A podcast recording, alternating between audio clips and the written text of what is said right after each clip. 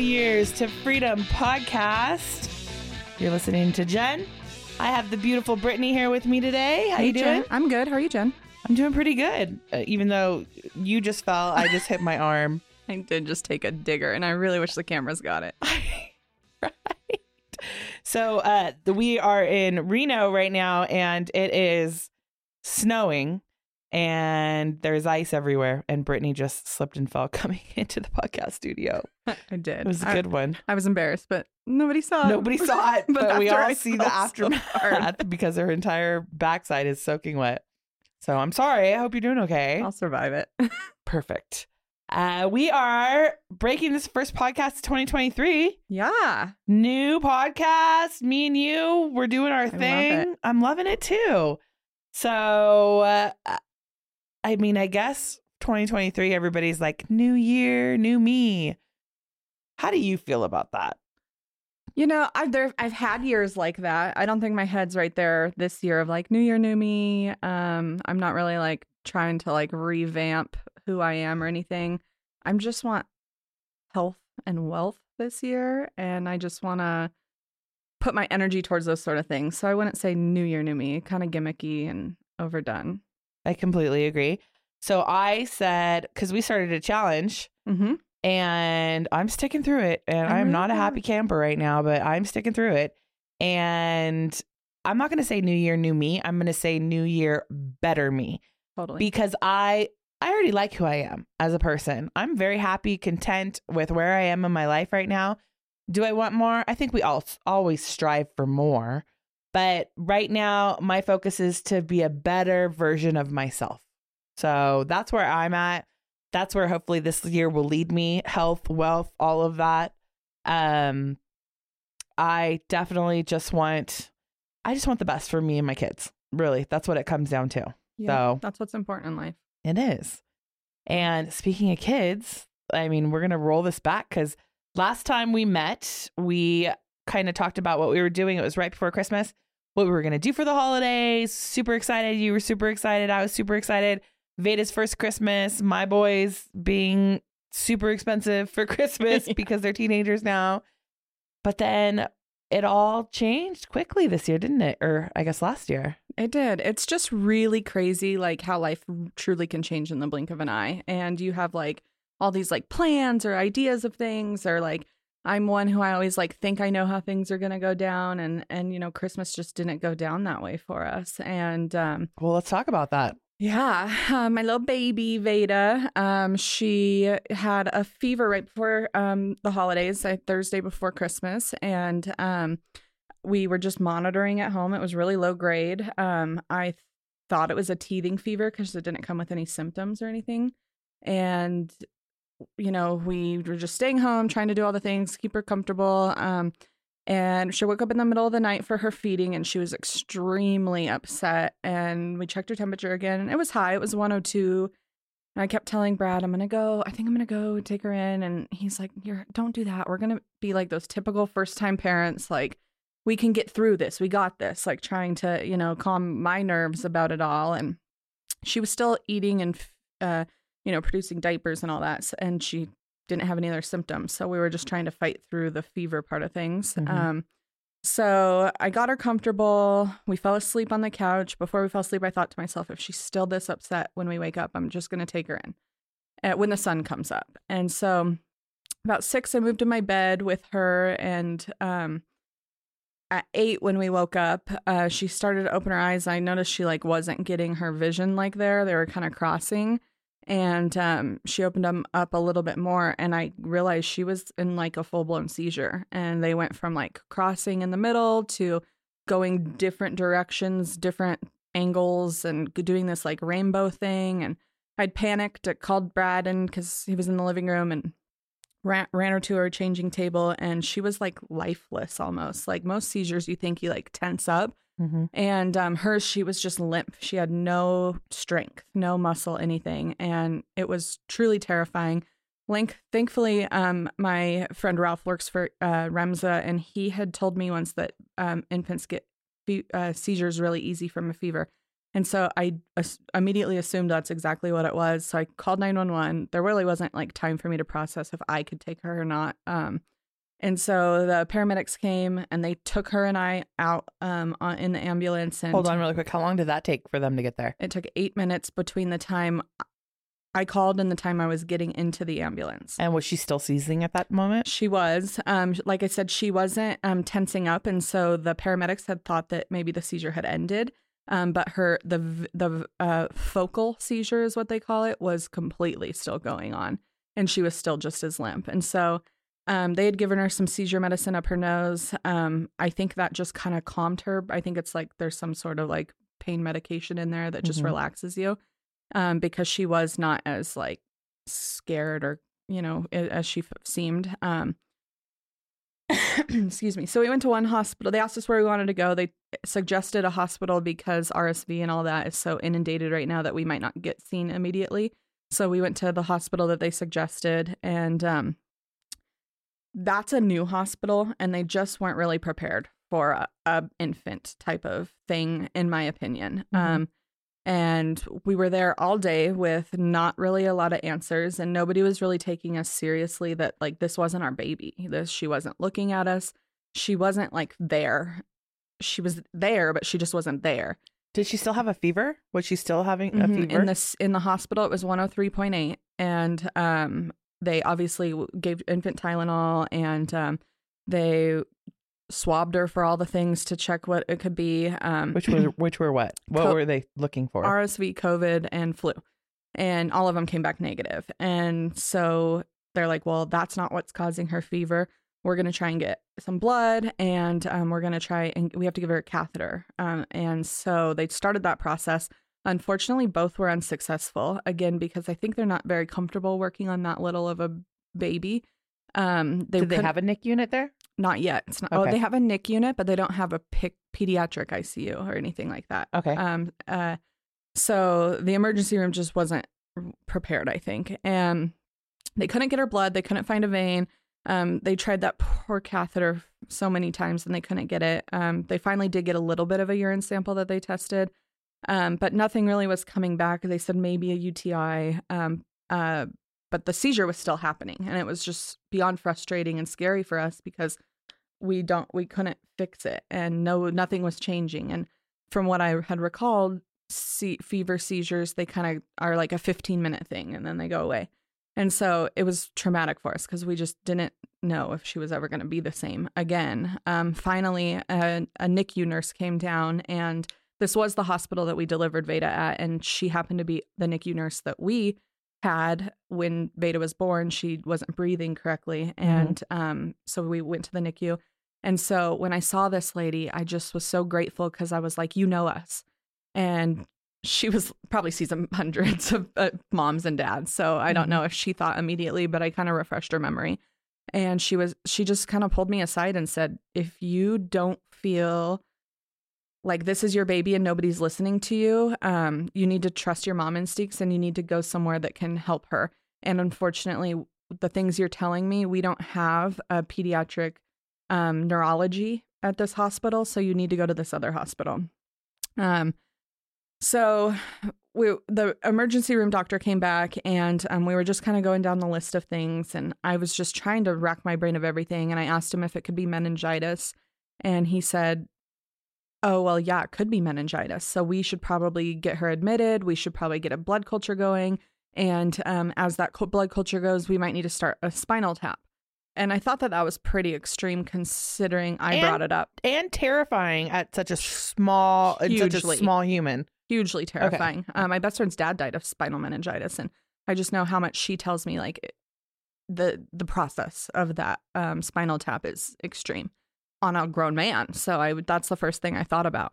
Um, so you know, I was just really questioning like what's the right thing to do, and then that nurse told me that, and so I just told my husband and my family we I, we got to go to the Renown Children's Hospital. Um, and again, the reason why we didn't go there the first time is because the paramedics suggested because of RSV it might be packed. Busy. hmm And so um, we checked ourselves out of that hospital against medical advice. All of this was also really quick at this moment and still traumatic because we're just trying to like rack our brains how to save our child.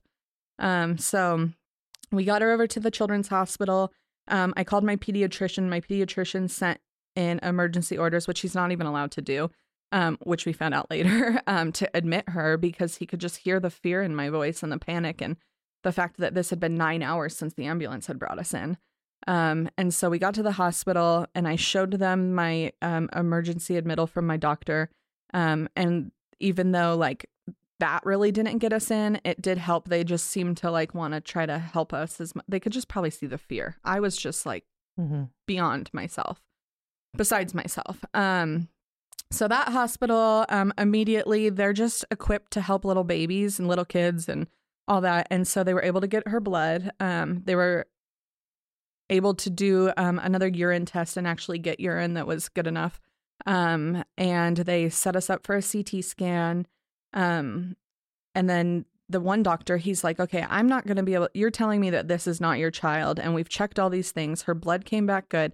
She is showing a UTI, but she's still going through this seizure. This seizure lasted like 30 hours. Um, so I can't let Which you go home. crazy. Crazy. It's Crazy to me. And you know, when we would like hold her, because that's all we could do, because we just wanted to s- snuggle her. Her head was just limp and falling to the side and forward and back. She had no strength. Her eyes are going in every direction, and she's And our, listen- hysterical. our listeners are not even going to know, but I mean, she was a healthy child going into this, Stra- like strong, yeah, already kind of trying to stand up, Yeah. like could move around, could sit Mhm. up on She her own, all of that. hit every milestone beyond us. We were just so blown away at like this little girl, and so this was crazy to see. Um, I mean, she was floppier than an infant. I felt, you know, or like a newborn. Um, so that doctor said, I have to take this seriously. I'm not going to be able to home, go home and sleep tonight if you guys are telling me like this. There's still something, you know. Um, so they did admit us that night, um, which was going into Christmas Eve. Um, and we did CT scan, we did a brain scan. They had everything all over. Um, they started pumping her full of antibiotics for the UTI. Um, and the next morning, they, when they came to do the, or before they came to do the brain scan, my husband was able to come back, and I just went for a walk for a minute. And by the time to breathe, Huh? just to breathe. you just have to. I was in this. Pl- I just. I had to. Yeah. Um. And so I just walked down, got some coffee. I called my aunt, and she was like, "Don't say anything right now. I just need you to listen." And she just gave me all this strength through words. You know, she couldn't be there physically. Um. Of just like all the positiveness I need to think for Veda, and I need to just get my head out of the worst case scenario. Because as a mom, I feel like it's you're failing. yeah i i couldn't save her there's nothing and Yep. this is all new to me you know? Mm-hmm. Get emotional but it really okay. it's it's like ugh, the worst to be in this situation. And so i got her a balloon because she I, she likes balloons and so i brought it back and when i brought it back she made eye contact with me and it was just like the most special moment because i just didn't think that that was going to happen again. And my husband was like she's she's been doing good. I've been talking to her. She'll she'll her eyes will kind of bounce around and then they'll catch mine again and then they'll bounce around and they'll catch mine and so um we just held on to that that like that was the first real real like um change that we had seen uh, yet um and it had been well over 24 hours since we had went by ambulance um and they came in they did the ct scan they did the brain scan and um the neurologist came back and he's like um you guys should be excited about this. There's nothing wrong with her brain, like at all. Um, her CT's good, her brain scan's good. Um, so we don't think we have anything to worry about neuro- neuro- neuro- Neurological neurologically. ways. This is why we Um, do hair. um, so that was so refreshing to hear because at a point when we were looking at her, it just didn't make sense how she could ever be normal again because it wasn't ending. Mhm. Um, so they pumped her with one more round of antibiotics, and I started to notice now after each round of antibiotics, we'd see some sort of little increase in her, whether it be the night before, like she would soothe by our voice a little bit, or then like catching our eyes.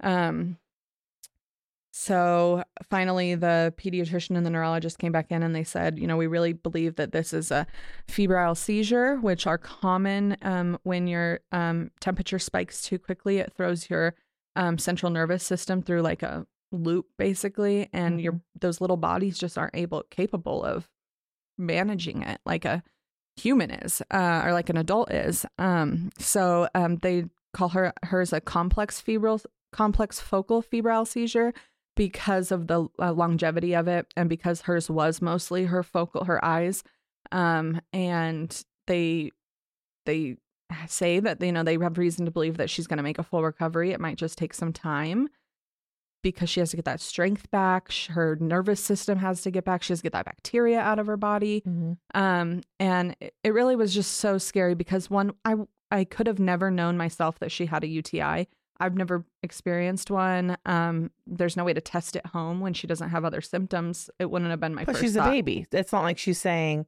exactly "Mom, it hurts when I go Yeah. potty." Exactly.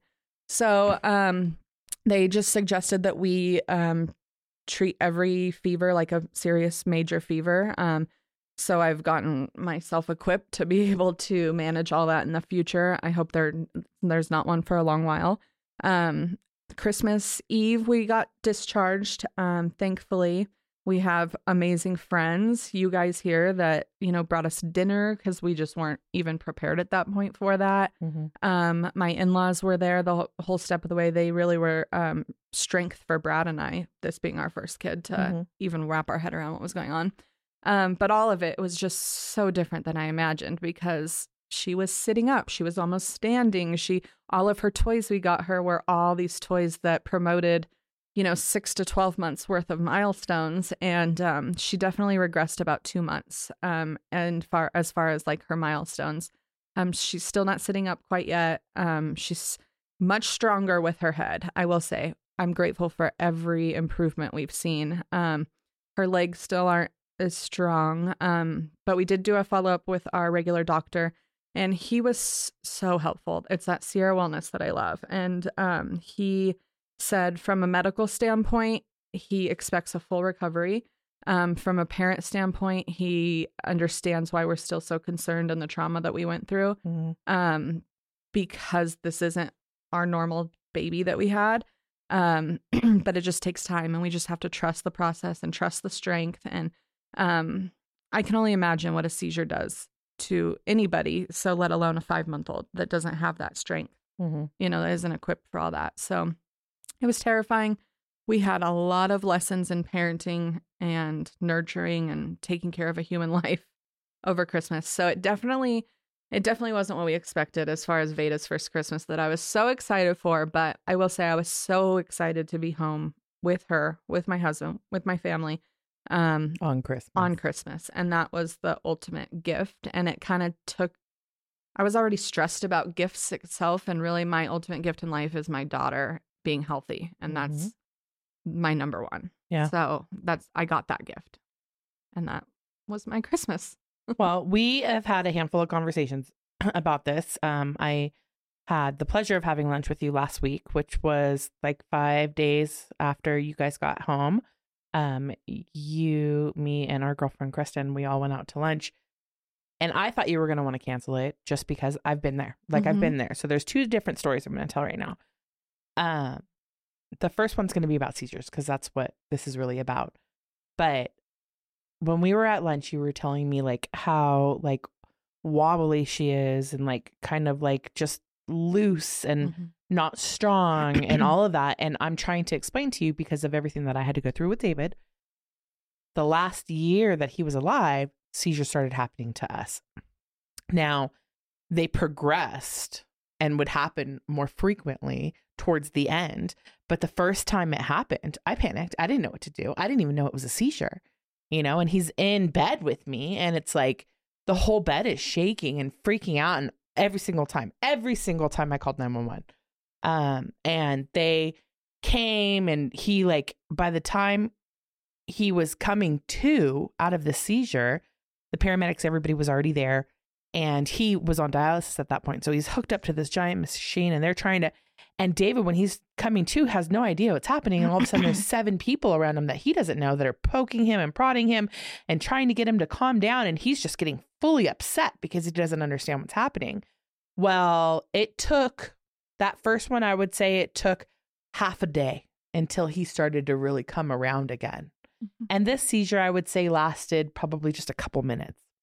Now, when I say come back around, he wasn't so foggy. He wasn't um his his words were like more articulate and put together, full sentences, things like that, like all becoming normal.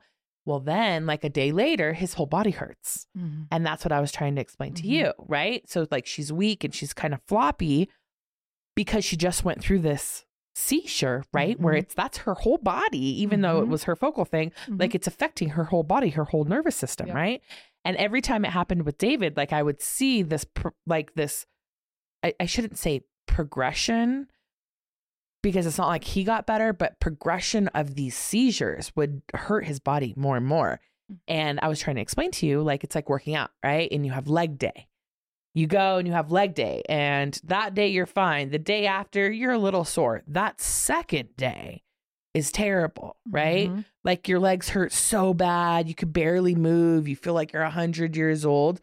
So that's how I explain these seizures because it affects your body like that. And you hurt, you shake so bad, and your tightness of your body is like so strong and holding on that when it finally lets go, it's like full on leg day, right? For Mhm. your whole body. Like it's going to take a minute for that to bounce back to be normal. It's going to go through a weakness stage, it's going to go through a painful stage, and then you're going to have your recovery stage. So I was trying to express that to you that day at lunch. Things I didn't want to talk to you about because I knew you were in a really fragile state about it right? So there Mhm. were certain subjects I didn't want to talk because as that year progressed with David, his seizures became more frequent and every single time would do more damage to mm-hmm. the point where the day the last seizure that he had at the house, he was seizing so hard. It was 28 minutes, 28 minutes until 911 took him away. Like they thought that they could just like give him some medication. And it was like that bad to where they took him away. Went all the way to the same hospital, right? Mhm. Which I love Renown. Mhm. Like I love Renown. I think that is by far the most well equipped hospital that we have in Northern Neva- Nevada. Mhm. And they have the best doctors that all work there, and they have the best equipment and the best nurses. Like, I fully support Renown. But that seizure went from my couch, half an hour, 20 minute ambulance ride, and another two hours in the hospital Mm. before he finally stopped seizing. David never bounced back from that one. And that's the one thing I didn't want to mention because you never want to give a parent who's already struggling, right? With Mhm. all kinds of things are going through your he- head life choices, things you maybe did, you know, while you were pregnant. Let's say you Mhm. had a glass of wine Mhm. and maybe that was like you think Oh, yeah. the worst, right? Because it's because it's your property that you produced Mhm. and it is your job to keep safe at all times. And when something goes wrong, you take the heat of it, you take the blunt of it, you take it wholeheartedly. You Mhm. know, like uh, the worst you possibly could feel is how Mhm. you felt in those moments. Yep. Right? Yep. So again, didn't want to tell you that last seizure because he seized for so long and it wasn't like her seizures where it's just her eyes. It was his whole body, like his Mhm. whole body Which shaking had to be moving traumatizing every time your family saw it. every single time. Every single time. Mm-hmm. To the point where he gets admitted into the seizures finally stop. The seiz- that seizure finally stopped. He gets admitted to intensive care. He's on a ventilator in a medically induced coma and until his body would start to recover and a week went by before he woke up, Mm-hmm. right? And he woke up and he was able to stand up. But did I have David back? Absolutely not Right. he was so slow. His motor skills were so slow. Like his it was like almost like his brain was fried. And I Mhm. didn't want to have that conversation with you. Because that's exactly what I thought was happened to her. exactly. I didn't want to have that conversation. I wanted to see how it progressed, all of that. Mhm. But David never bounced back after that, after Mhm. that major seizure. Now, they could never tell us why he was having seizures. I mean, he had a book of things wrong with him, he Mhm. had a freaking Christmas list Mhm. of medication that he had to take on a regular basis. So he never bounced back from that. Now, he was in the hospital three weeks altogether, one week fully um, in, in, intubated Mhm. The Right? tube. Then he woke up. There was a week of him kind of starting to slowly move again, walk around. But when he talked, he was very like slow. I just re- I remember these conversations with you where when we would check in and you would just say like it's not the David I know. You Yeah. know, it's And towards the end of that second week, the entire hospital's talking about sending him home with me. And in my head, I'm like, are you? What? This is. I remember you What saying am I going to do? I cannot I care cannot for do this. this. I'm not a nurse. I am not exactly. I'm not a nurse. I don't know how. And now because they wanted to put that permanent ventilator in him in case it happened again, and I'm like, you guys are nuts. You guys are nuts. And then he had another seizure, which turned into heart failure, which turned into him having a heart attack. Right. And then back on the ventilator, back in that medically induced coma. And, and he just never bounced back. right. So, seeing what that did to his body, I didn't want to have that conversation with you, but know that I understand the progress that she's going through right now. I saw. I saw mm-hmm. an, a more healthy version of David. Mm-hmm. Okay. I saw him having a regular seizure and then it affecting him for a couple days. Maybe the next one, the next seizure was stronger and it affected him a week Mm-hmm. the next one was a little bit stronger. It affected him 10 days, Right. like all of that, right? Yep. But the doctors could never tell me one, why he was having seizures, or two, like it, they couldn't predict him. Like you Mhm. can't predict stuff like this. Mm-mm. He never had fevers. He never had, this is before COVID and before any of that. And I think about all that kind of stuff now. Like David wouldn't have survived COVID. Right. Absolutely. He wouldn't have survived COVID Yep. at all. He would have He gotten sick and he would have been dead. Mm-hmm. um david wouldn't have survived any of this stuff that's going on that our healthy immune systems can easily bounce back from Mhm. but know that it did take a toll on his body but his body would bounce back from it Mm-hmm. and it wasn't just this eye seizure it was his full body Mm-hmm. so me trying to explain to you the feeling that i think again not a doctor not a nurse never spent a day in medical school but for 17 years i was part of the medical field Absolutely. because of my husband. Yep. So, just my perspective on things, I was hoping I could kind of warm your heart a little bit and give you a little bit of ease with those kind of things. Like, think about it like leg day, Mhm. right? No, That's like my big thing. 100. Think about it like leg day. You worked out really hard. You're not going to feel it for a couple days. She's getting better. Mm-hmm. She's getting stronger, Mm-hmm. right? Which is going to happen. Yep. It takes kids a minute, but kids bounce back. Yep. To where I'm going to go with my second story, just about where Veda is. She's six months. On the 12th, yep. Okay. So my boys were four months old and they were two months early. So they were practically newborns. I'm at home. Um, and this is when I lived in Oregon. I'm at home and the both boys, I mean, clearly they shared a room, but two separate cribs. My mom just happened to be visiting at that time and the babies woke up. I was cooking dinner. Babies woke up and David went to go get them. And all I heard was a scream for my name. And I come flying around the corner, and Caden's on the ground, and David's holding Gavin. He's like, I dropped him. And I'm like, What? He's like, I dropped him. And I'm like, From where? He's like, Literally. And my husband was five foot 10 from standing up with his hand at his chest, dropped uh, practically a two month old baby, even though he was four months old. Again, they were early. Yep. Straight onto the ground. And I can't tell you, I remember it so clearly. I don't know how I got through it. Like, I really, when I really think about it, I don't know how I got through it Mm-hmm. because I just picked him up Mm-hmm. and I'm like, okay, we're going to the hospital. He As dropped calm- Kate, he, he dropped Caden. Okay. Picked him up, put him in the car seat. David is what? David can't even move. Like, he can't speak. Like, Especially when you know you might have hurt them. That has to be hard. hard. My mom's like, I got Gavin. Go to the emergency room. I'm like, it was like I was high. Like literally, like I d- was just like, okay, we're leaving. Let me pick up the car seat, put it in the car. David drove. I'm like kind of shaking Caden's foot the whole entire time because I was afraid he might have had a concussion. Mm-hmm. Didn't want him to fall asleep. He was starting to doze. David, we lived literally right around the corner from the hospital. Thank God. Yeah. Which was so convenient for my life. Like, I know. I hate to be like that was a convenient factor, but it really was. Mm-hmm. So it was like it's like it was like six blocks away from my house. We get in. wa- David drops me off at the front. I pick up the um, car seat. I walk into the front desk. He goes and parks the car, and the lady just looks at me, and I'm like, "My husband dropped my baby," and they were like, "What? Where's your husband?" I'm like, "He's parking the car." They're like, "Is every?" And I'm like, "I don't know." Like that's why we're here Yeah. and we get put back into the emergency room. Um, they take us back right away.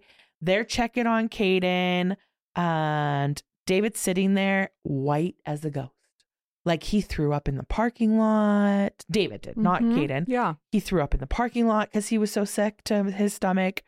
And me, I was so cool and collective. Like I was like, "Okay, what do we do? Mhm. What's next?" Mhm. Like this person came and talked to us. They took him for a CAT scan right away. Sure enough, he cracked his skull.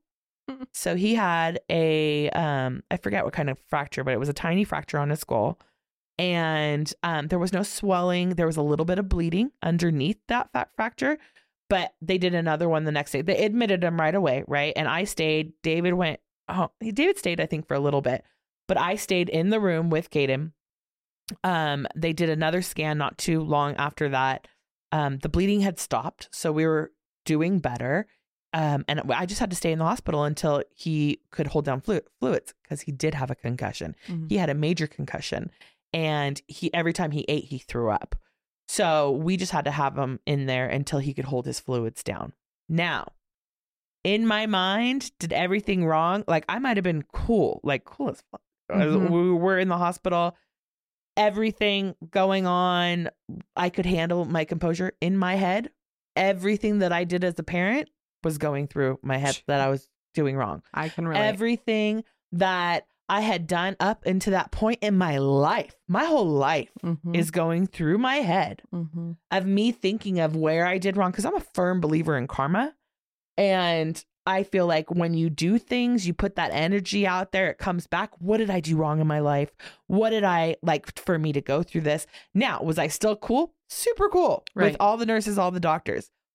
This is the one thing, and I don't know if this happened to you when you were in the hospital, but this is the one thing that happened to me is that every single nurse, when they found out what was ha- what had happened, we're still in the emergency room, so we're not admitted yet.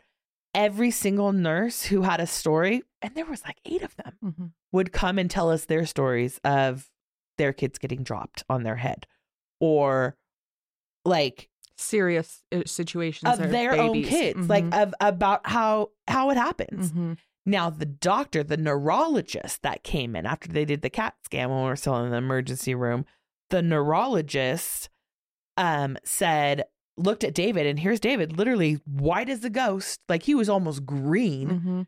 Looked at David, and he's like, shit happens, man. Mhm.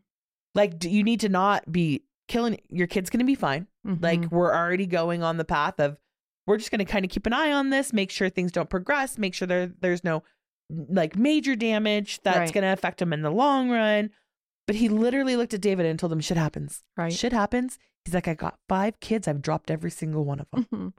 like, and that was to me so heartwarming that the nurses and the doctors they all wanted to like make you feel comfortable Yeah. because they know they know that you're killing yourself inside like you really are taking this personal Yep. of what you did wrong where you did it wrong what life choices you made at this point they know because they've all been there Yep. So they're just trying to let your mind ease a little bit Mhm. that things like this accidents happen sicknesses happen Mhm. things happen Mhm. things happen that we can't control now bounce back story amazing great Mm-hmm. we were there three days in and out of the hospital nothing ever happened Right. like nothing ever. You have ever a functioning teenager now. super super smart Yep. very well um coordinated almost adult i have now and nothing but those three days hmm are what affected us Yeah. I get it. I can't wait till this is so much more hindsight that it's like, ah, you know, um, I think I'm still kind of in this like shaky ground with myself with those feelings of just like your job is to protect your kids, you know. Mhm. Um, those first eight hours at the first hospital, I definitely compartmentalized my feelings. I like couldn't even process. It was I was just like all I had to be there for Veda. Yep. Um, I couldn't even like fathom the worst.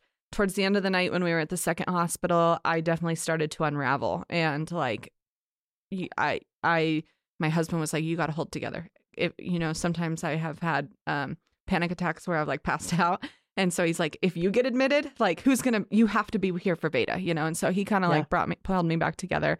Um and then then doctor came in, Dr. Fry. He was amazing. Um I um I he just like grabbed me by the shoulders and he's like, "This is not your fault." Is that your doctor? that was the emergency room children's Okay. doctor, uh, children's hospital doctor. Um, and he's like, "There's nothing you could have done to make this a different thing today. There's you did nothing wrong." Um, and you need to take a deep breath and not beat yourself up because you're in the right place. She's getting the right care and she's going to come out of this. And finally, it was just like, well, he is a doctor, so maybe he's right, you know? See, I love doctors like that. I love doctors like that that know that you're taking this to heart. Like you're taking this to heart. And so they're trying to not only take care of your child, which is the whole reason that you're there, Mhm. but they know that you're a mess. So they're Mhm. also trying to take care of you. Yes. I love doctors like that. Yep. They're not all like that. No, they're not at all. Some of them are just stoic and they don't have that emotion towards you. Yeah. And some of them are just so deeply caring that they do want you to know that you're it's going to be okay. And and I think they know that if you know that, the situation at whole will be a little bit better cuz you can hold yourself together. The nurses uh, when I was admitted to the pediatric floor um cuz in the middle of the night she was like unconsolable and inconsolable. I was becoming inconsolable because I didn't know how to let her like calm her. Um, so the nurses, she just like came up. and She's like, "Can I just give you a hug?" You know, because she just knew I was just in the Yeah. worst place. See? Um, another when she got her her CT scan, another nurse was like, "Oh, you make beautiful babies. You can have another one." I said, "No," and she said, "Please." She like grabbed me by the hands and she said, "Please don't let your worst day define your best days." And so just like those little bits of things, like the comforting words. Yeah. worked helped me more through this whole situation more than So this is my question uh, for you because again, with my kids, I was um, hospitalized for 57 days, right, when I was pregnant, and I had the most amazing nurses in Mhm. Portland. That when I checked out of that hospital, I made sure like David brought flowers for all of them. I had wine for all of them, candy for all of them, like to show my appreciation, right? Yep. So I if if I could leave you with anything, that I hope that you do something for those Oh, nurses. Same thing happened when Caden fell, well, Mhm. when he was dropped. Um, those nurses, I made sure to take care of them, and I came back and I brought, you know, muffins, and we had this really cool little muffin company in Bend. So I brought a big box of muffins and flowers for all of them to share and things like that, just because I don't think they get the credit that they deserve Yeah. sometimes. And, And- people just come in and come out of their lives so frequently that again, when you did see that one nurse, it took her a minute until you had to like explain to her, like, Mhm. this is, do you not remember this? When they're like, oh, yeah, right? Because they deal with that kind of stuff all day long. And I Mhm. think that there's too many people that go through situations, situations like that, where the parents are in and out of the hospital without any regard Mhm. to the people who took care of their child, Mhm. right? So, I definitely. Um, I'm working to some. I'm trying to figure out the NICU nurse from the first hospital's name. Um, I emailed a lady that I know, trying to just pinpoint who she is because I owe a lot of thanks to her. Um, I would never have been able to go home at night that night and sleep with the condition Veda was still in, and getting that peace of mind from the other hospital was really ultimately up was her push. Um, I did that when we had Veda at that hospital. I sent flowers to my um, labor and delivery nurse because she was just an angel on earth. And I agree with you. Some of these nurses and doctors don't get that credit. Um, you know, they don't always deal with, they kind of deal with some shitty parents in situations, parents with abuse. So it's not just like a accident or anything like that. So I want to show them that that what they do changes lives and matters, and um, there definitely will be some thanks. Um, I know my um, in-laws uh, do a lot of donating to the children's hospital, and they were like, "How do we up our donation? Because this has been huge or trauma in our lives." And um, we just want to make sure that our funds are making sure that these doctors are still doing the good work that they're doing. So um, Yeah. it is important to do those things. and then the the staff they they realize they realize the good parents from the bad parents. Oh yeah. Like they really truly like they want to help those who want the help. Mm-hmm. And then the ones that just really don't care, not about their children, but about the situation or the environment or whatever, they can tell the difference of that. And I know I think I, I'm almost positive I've talked about it in this podcast, and I try not to repeat myself. But when the boys were born and we were in the NIC unit, um, because they were again two months early. So we were in the NIC unit for three weeks. Now, six blocks I lived Mhm. away. I was at the hospital six times a day. I was there for every feeding. Mm-hmm. I was there bringing my family members in because nobody could go and see the babies unless uh, mom or dad was there. So Mhm. I'd bring in my mom if she was in town or if my sister was there or my mother-in-law was still alive at that time. So it's like I'd bring them in on a regular basis. But there was two sets of twins born pretty much the same time my boys were born. Mine and then this other girl. This other girl was really young and she was never at the hospital. Never. And I saw these babies and they were not progressing and they were born before mine. And my kids were just surpassing them Mm-hmm. because my kids were getting that one-on-one connection time with me, the skin time Mhm. with me. Love cures. They like they were there and they were help like it was Mhm. helping them progress when these other two babies were just like nothing, like nothing was progressing with them. They weren't getting stronger. They weren't feeding with bottles yet. Mhm. They still had the, you know, the little tube down their throat. There was no parent there.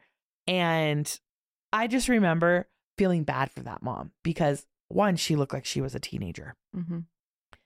And two, you know this when you have a baby or you're about to have a baby, everybody and their mother gives you stuff, Mhm. bags of stuff, you know, hand me down clothes and things that they never used or things that they barely used. And I had a plethora of stuff. And so I started bringing things in for those babies because I knew that mom, I could just feel that mom Mhm. didn't have anything. She didn't have the, the, the men's to be able to be there every day Mhm. for her kids, which means that she definitely was not ready Mhm. to have these babies home with her. So I tried my best to try and help out that family. and the nurses, they were just like, they were blown away by kindness Mhm. because they don't see that every single day. don't. And they're like, why are you doing this? I'm like, because I have more than enough. I have more than enough. And I could tell that this family doesn't. Mhm. So all of these bags of clothes that I have, because she had two boys, I had two boys, I had more than enough to give her stuff. I had a whole extra breast pump. I had Mhm. like I had so much stuff, and I was just bringing bags every single day for this family. Now those bags, I did see them sit there for about a week until they went away, which means that mom never even came for an entire week. That's wild. Isn't that crazy? It just breaks my heart. Yeah. But the nurses, they see this. They they Mhm. and then and they don't understand that not everybody is like you and me. Right. They don't uh, understand that not everybody has this kind soul that wants Mhm. the best for everyone. Mm-hmm. Which I truly I want the best for everyone. Right. Every soul that's out there, I want to live a long, healthy, peaceful, happy life, Mm-hmm. full of love. Mm-hmm. No matter how much I d- dislike people or dislike Right. things, I truly want the best for Yep. everybody. So they notice that They do. and I felt like I did them well when I left. You know, I spoiled them as much as I can. I stayed in contact with one nurse that was part of the Portland hospital when I was on bed rest.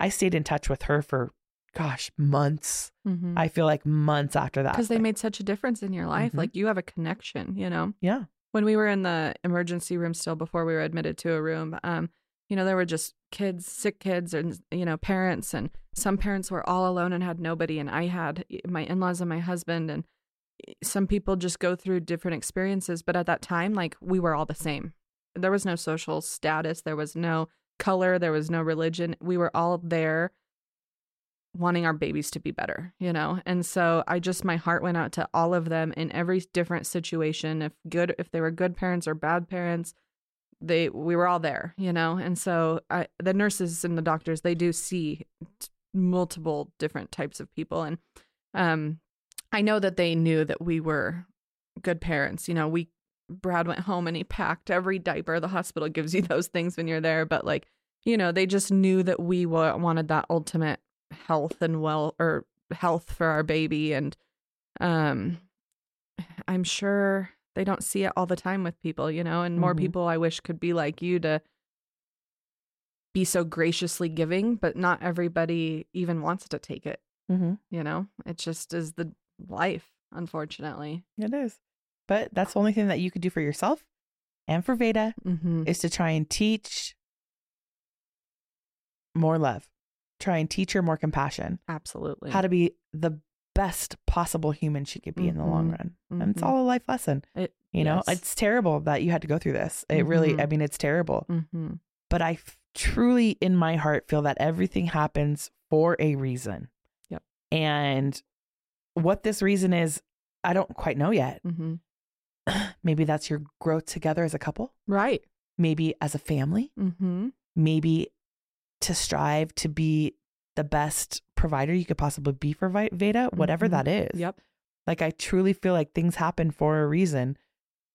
This was a lesson, and I don't I don't know why or or what, what like you said the outcome is, but I learned more about myself, my personal strength, my child's strength, and my family's strength together, the three of us, then I didn't I didn't know that was possible that we could all like come, you know, be together and be so strong for each other and see it through, bring her home and work with her every day and see her Mhm. strength come back. And so, And your friends. Like, truly, my that God. really kind of picks out like who you know is by your side, who are your ride or dies, and who's not. Yes. I had we had outpouring support from e, everybody, you guys and then when I did share our story on on my social media, um I it's sad that so many cuz so many moms messaged me um that like my child went through this or they went through similar or my sister's kids went through this um if you need to talk to somebody um just that circle of mine almost became bigger because of that compassion and love so many people showed me that I just didn't even know were reading my posts and they showed me Mhm. so much care and affection and um you know between breakfast lunches and dinners that people brought or just the phone calls the text messages the the checking up on Veda so many people prayed it was just mind blowing you know that there's just so many people that have good hearts that care for you out there you Yeah. know And we do. yep We really do. yeah, and I feel it. And so does she, and I truly feel that that gave is giving her her strength back, you know? It is. It's wild. Crazy. Yeah. But every day Wow, what a way Yep. to end the year. Yeah, this year like I said, I want health and of course wealth. I just want everything in my circle to grow for everybody and I just don't want anything bad to happen and it does make you just squeeze everybody a little tighter. Cherish the moments together because you just know in a blink of an eye it can change. Well, I appreciate you telling your story today. Um, this is one of the main focuses I want for this podcast that we want for the this, rawness. Right? To make sure that people are aware that things happen and they're not alone. Mhm. That situations come and go out of people's lives, Mhm. that some are terrible, some are sad, some are really great, Mhm. but people can relate to that because Mhm. things happen Yep. not just to us, but to others that Yep. you don't really realize until someone does listen to a podcast or sees a post on Mhm. Facebook. And that truly is what I wanted this podcast to be about is an understanding that we're all in this together. Yep. An understanding that we can't control the universe Mhm. and that if we share our stories and our lives that people can understand and relate maybe even get a little compassion Mhm. out of you know what we're saying but i i mean i'm so grateful that she's doing better and that she's getting stronger every single day but i'm more grateful that you decided because this was your idea to talk about this Mhm. on the podcast i'm more grateful that you're willing to share stories like this so others understand that they are not Totally. alone Well, when you first started this podcast, before I even ever came on here, I just admired you, how real you were, and you're, you know, I've been a part of your journey for like ten years now, and um, like even rehearing your stories and stuff, um, because I was a part of it then, and then re-listening it to it now, like if it changes my life, and I haven't been directly affected with the same things that you have, imagine the people that have been affected with the things that you talk about, and so I just know when I come on here, I want to be as real as I can mm-hmm. because I don't know whose life can relate to mine. But if I'm not real, what am I? What am I changing? You know? exactly exactly well that's what we're trying to do here at 40 years of freedom So share our stories, share the sadness, the scariness, the realness of life, Yep. and, you know, hopefully change perspective on other people's, you know, Yep. lives or their whatever they're going through. Maybe they can relate somehow and take something away from we've been through it. Mhm. I've been through the ringer and back. You are much younger than me. Not But still- much, but, But still, like, I mean, we have both between the two of us have our share of wild and crazy stories. oh, I haven't even unpacked a lot Well, of it. girl, get ready to open up that suitcase because this year is going to be our year. yeah. Uh, I want to say thank you so much for coming in today, Yeah. talking to, spending these few minutes with me, and talking about you know the madness of what you just went through. Um, I love you to death. I love you are You're- absolutely one of my best friends, and I couldn't be more grateful that you're here with me doing this podcast with me because I truly enjoy it. Thank you. This really is uh it's one like an outlet for me and I look forward to it every single week and so it's been a real fun journey and I'm excited to see what 2023 brings for both of us. Both of us, hopefully, lots of riches. Lots of riches. Jenna Man. No, Jen- I know it's funny that because of our text earlier, like, oh, Jen's actually never dating again. But but I want the best for all of us. Yes. Again, I want the best for all of us. Mostly I want the best for us, but I want the best for everyone out there. Mhm. But I want to say again, thank you. Thank you, Brittany, for sharing your story today. I'm glad that Veda's journey is progressing in a positive direction. Mhm. And I can't wait to see how she is next week. You know, we'll talk about it. We'll kind of chime in on it, how her progression is coming along. But I also want to thank our sponsors, our podcast sponsor, the This Life Ain't for Everybody podcast series. You guys thoroughly believe in us and we appreciate that. And we love doing this. This is, again, my favorite part of my job is doing this podcast.